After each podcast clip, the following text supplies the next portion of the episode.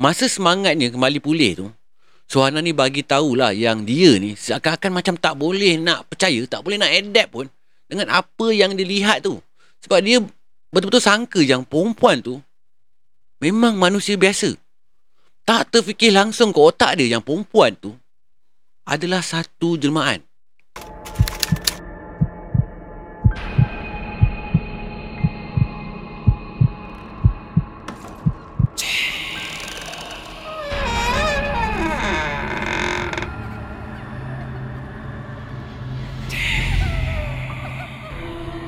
اللهم صل على سيدنا محمد وآله وصحبه وسلم Bismillahirrahmanirrahim.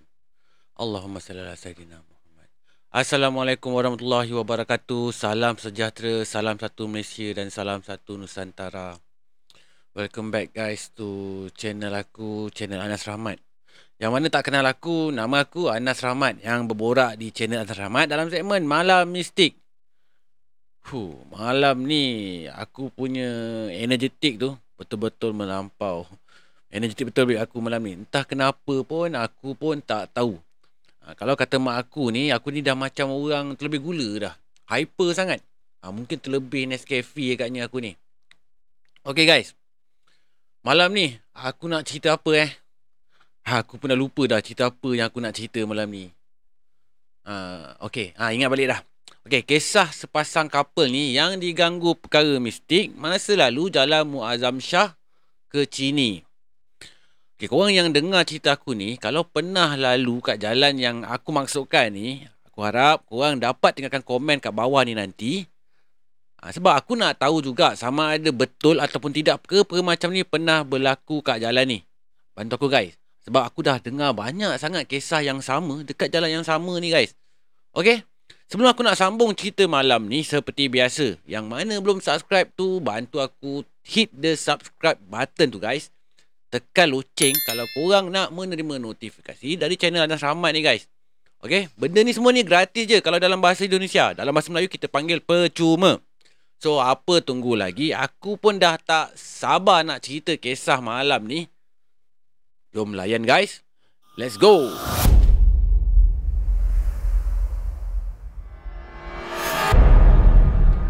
Kisah ni berlaku kat sepasang couple ni yang namanya Abbas dengan Suhana yang melalui jalan Muazzam Shah ke Chini pada malam hari pertunangan diorang ni. Sebenarnya, ini bukan kali pertama diorang lalu jalan ni. Ha, cuma masa kejadian tu Kebetulan pula Diorang lalu jalan tu Masa tu jam lebih kurang Nak dekat satu pagi. Memandangkan petang sebelum tu Diorang berdua ni masih lagi bekerja. Dan malam pula Diorang kena pergi Beli beberapa barang persediaan Untuk majlis pertunangan diorang Esoknya tu. So terpaksalah Diorang balik kampung Lewat-lewat malam. Lagipun diorang ni pun Dah biasa balik lalu jalan tu Di waktu malam. So bukanlah perkara yang pelik pun nak lalu jalan tu di waktu malam pun. Ha, diorang dah biasa dah guys lalu jalan tu di waktu-waktu malam. Abbas dengan Suhana ni sebenarnya dah lama bercinta. Dari zaman sekolah lagi. Diorang berdua ni pun memang satu kampung.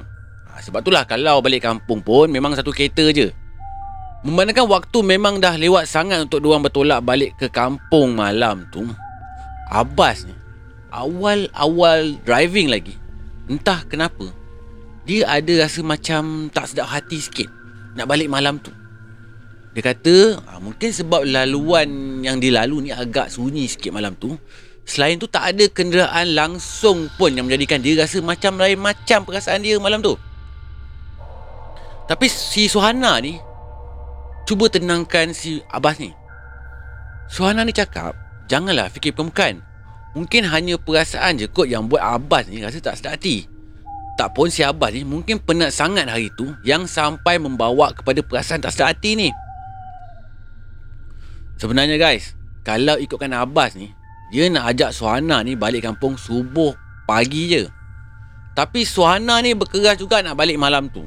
Ha, dia kata kalau balik esok pagi mungkin tak sempat nak buat persiapan uh, pertunangan diorang ni ada benda yang nak kena siapkan malam tu juga. Sebab dia baru je beli barang-barang tu malam tadi. Ha, lagipun keluarga dia pun dah ramai yang berkumpul ha, menunggukan si Suhana ni balik. So si Abbas ni aku je bila si Suhana ni berkeras sangat nak balik pada lewat malam tu juga. Lagipun ada betulnya juga kata si Suhana ni. Si Abbas ni sendiri pun baru je beli beberapa barang hantaran. Nak kena gubah malam tu juga. Ha, kalau esok memang tak sempat lah jawabnya.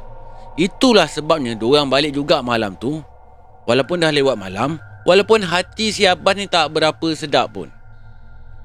Si Suhana ni offer juga ke Abbas kalau terasa penat sangat, biar dia je yang drive. Kan? Tapi Abah cakap dia okey je. Laki guys, mestilah dia ego dia. Takkan nak suruh bakal tunang yang bawa kereta kan? So si Abah ni cakap dia okey je. Dia tak terasa penat pun. Ha, cuma entah kenapa, dia cuma ada perasaan tak sedap hati je malam tu. So Abah ni pun teruskan je pemanduan dia tu. Sambil memandu, sambillah diorang berborak-borak tentang perencangan masa depan diorang berdua ni. Al maklum lah kan nak jalinkan pertunangan esok je tak. So cerita apa lagi yang diorang nak sembang kan? Mestilah cerita pasal masa depan. Ha, pasal kisah soal hidup akan datang. Betul tak? Okey berbalik pada cerita tadi guys. Tengah Abbas dalam keadaan berhati-hati dan fokus drive ni. Tiba-tiba si Suhana ni dia terlihat satu kelibat seorang perempuan ni berjalan dekat tepi jalan. Perempuan tu seorang-seorang je. Jalan kaki. Dalam keadaan gelap dan sunyi betul kat kawasan tu. Terus si Suhana ni bercakap dekat si Abbas ni. Sayang, ada perempuan jalan kaki lah. Kesian betul lah saya tengok dia. Nak tumpangkan dia tak? Soal Suhana ni, kepada bakal tunangnya si Abbas ni.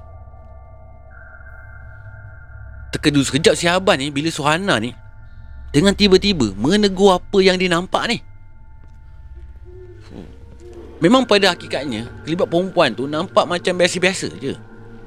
Dia masih ingat lagi paras bentuk perempuan ni. Free hair guys. Baju kurung kedah warna macam peach macam tu. Dengan kain batik sarung. Jalan sambil pegang macam paper bag tu kat tangan dia tu. Masa ni bulu roma abah dia dah mula meremang-remang dah. Auto seram guys.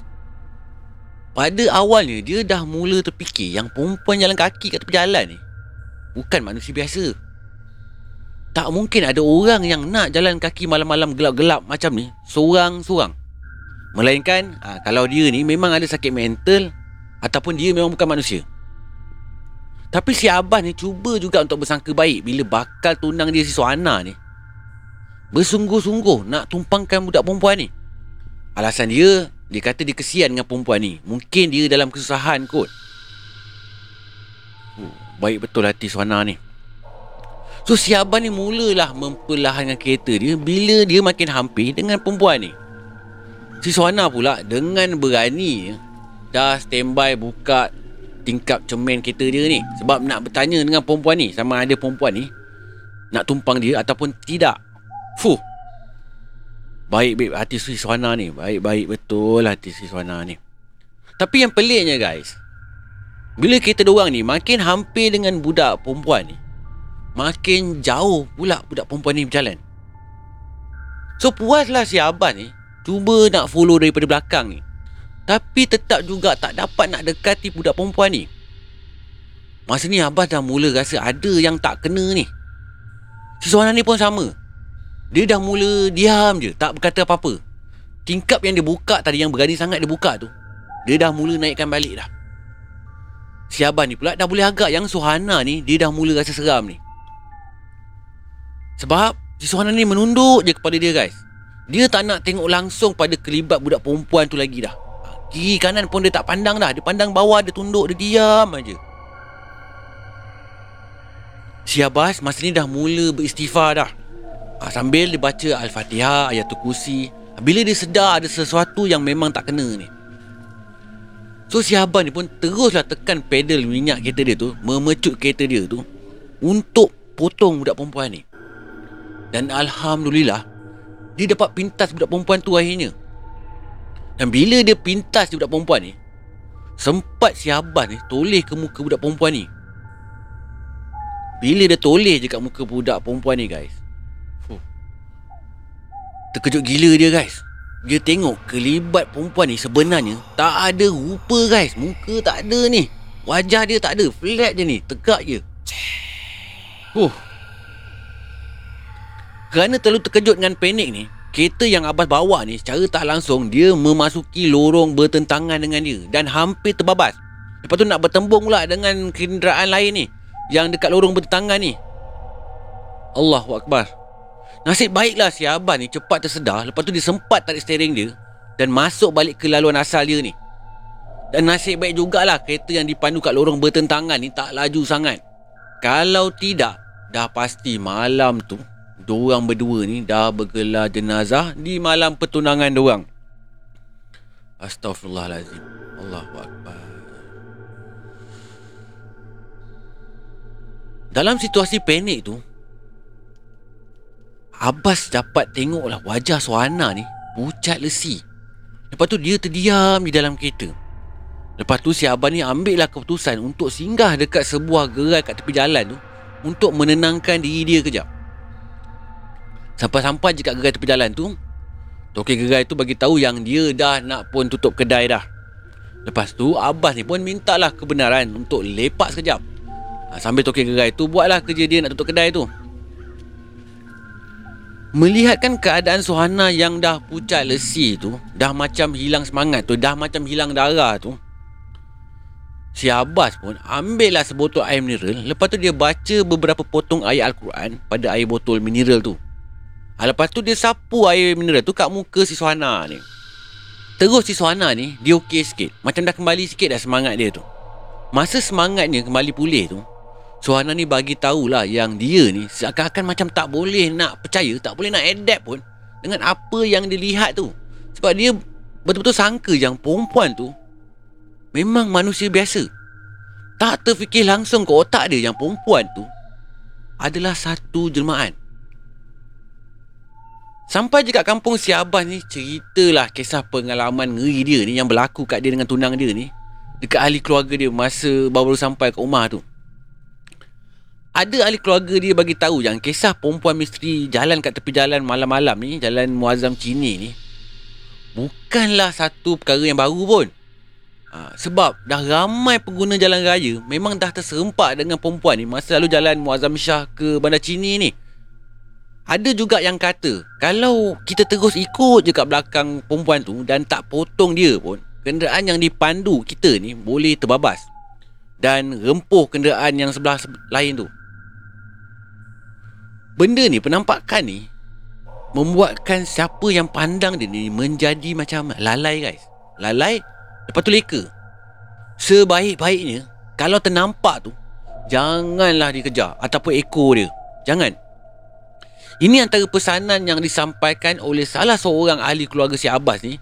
Kalau kalau terserempak dengan jelmaan perempuan ni Kat jalan Muazzam Shah ke Cini ni. Fuh. Fuh. Berderau juga cerita ni. Bercakap pasal kes tumpang menumpang ni kan Aku faham. Kadang-kadang niat korang tu memang baik.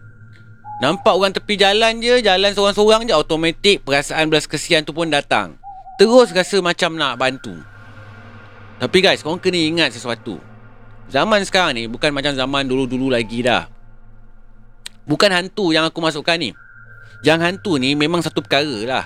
Ha, tapi maksud aku ni, silap hari bulan, yang kau niat nak bantu tu sebenarnya bukannya orang ataupun bukan hantu. Tapi penyamun guys, lagi teruk daripada orang, lagi teruk daripada hantu. Penyamun ke, perompak ke, ha, itu apa pun aku tak pastilah.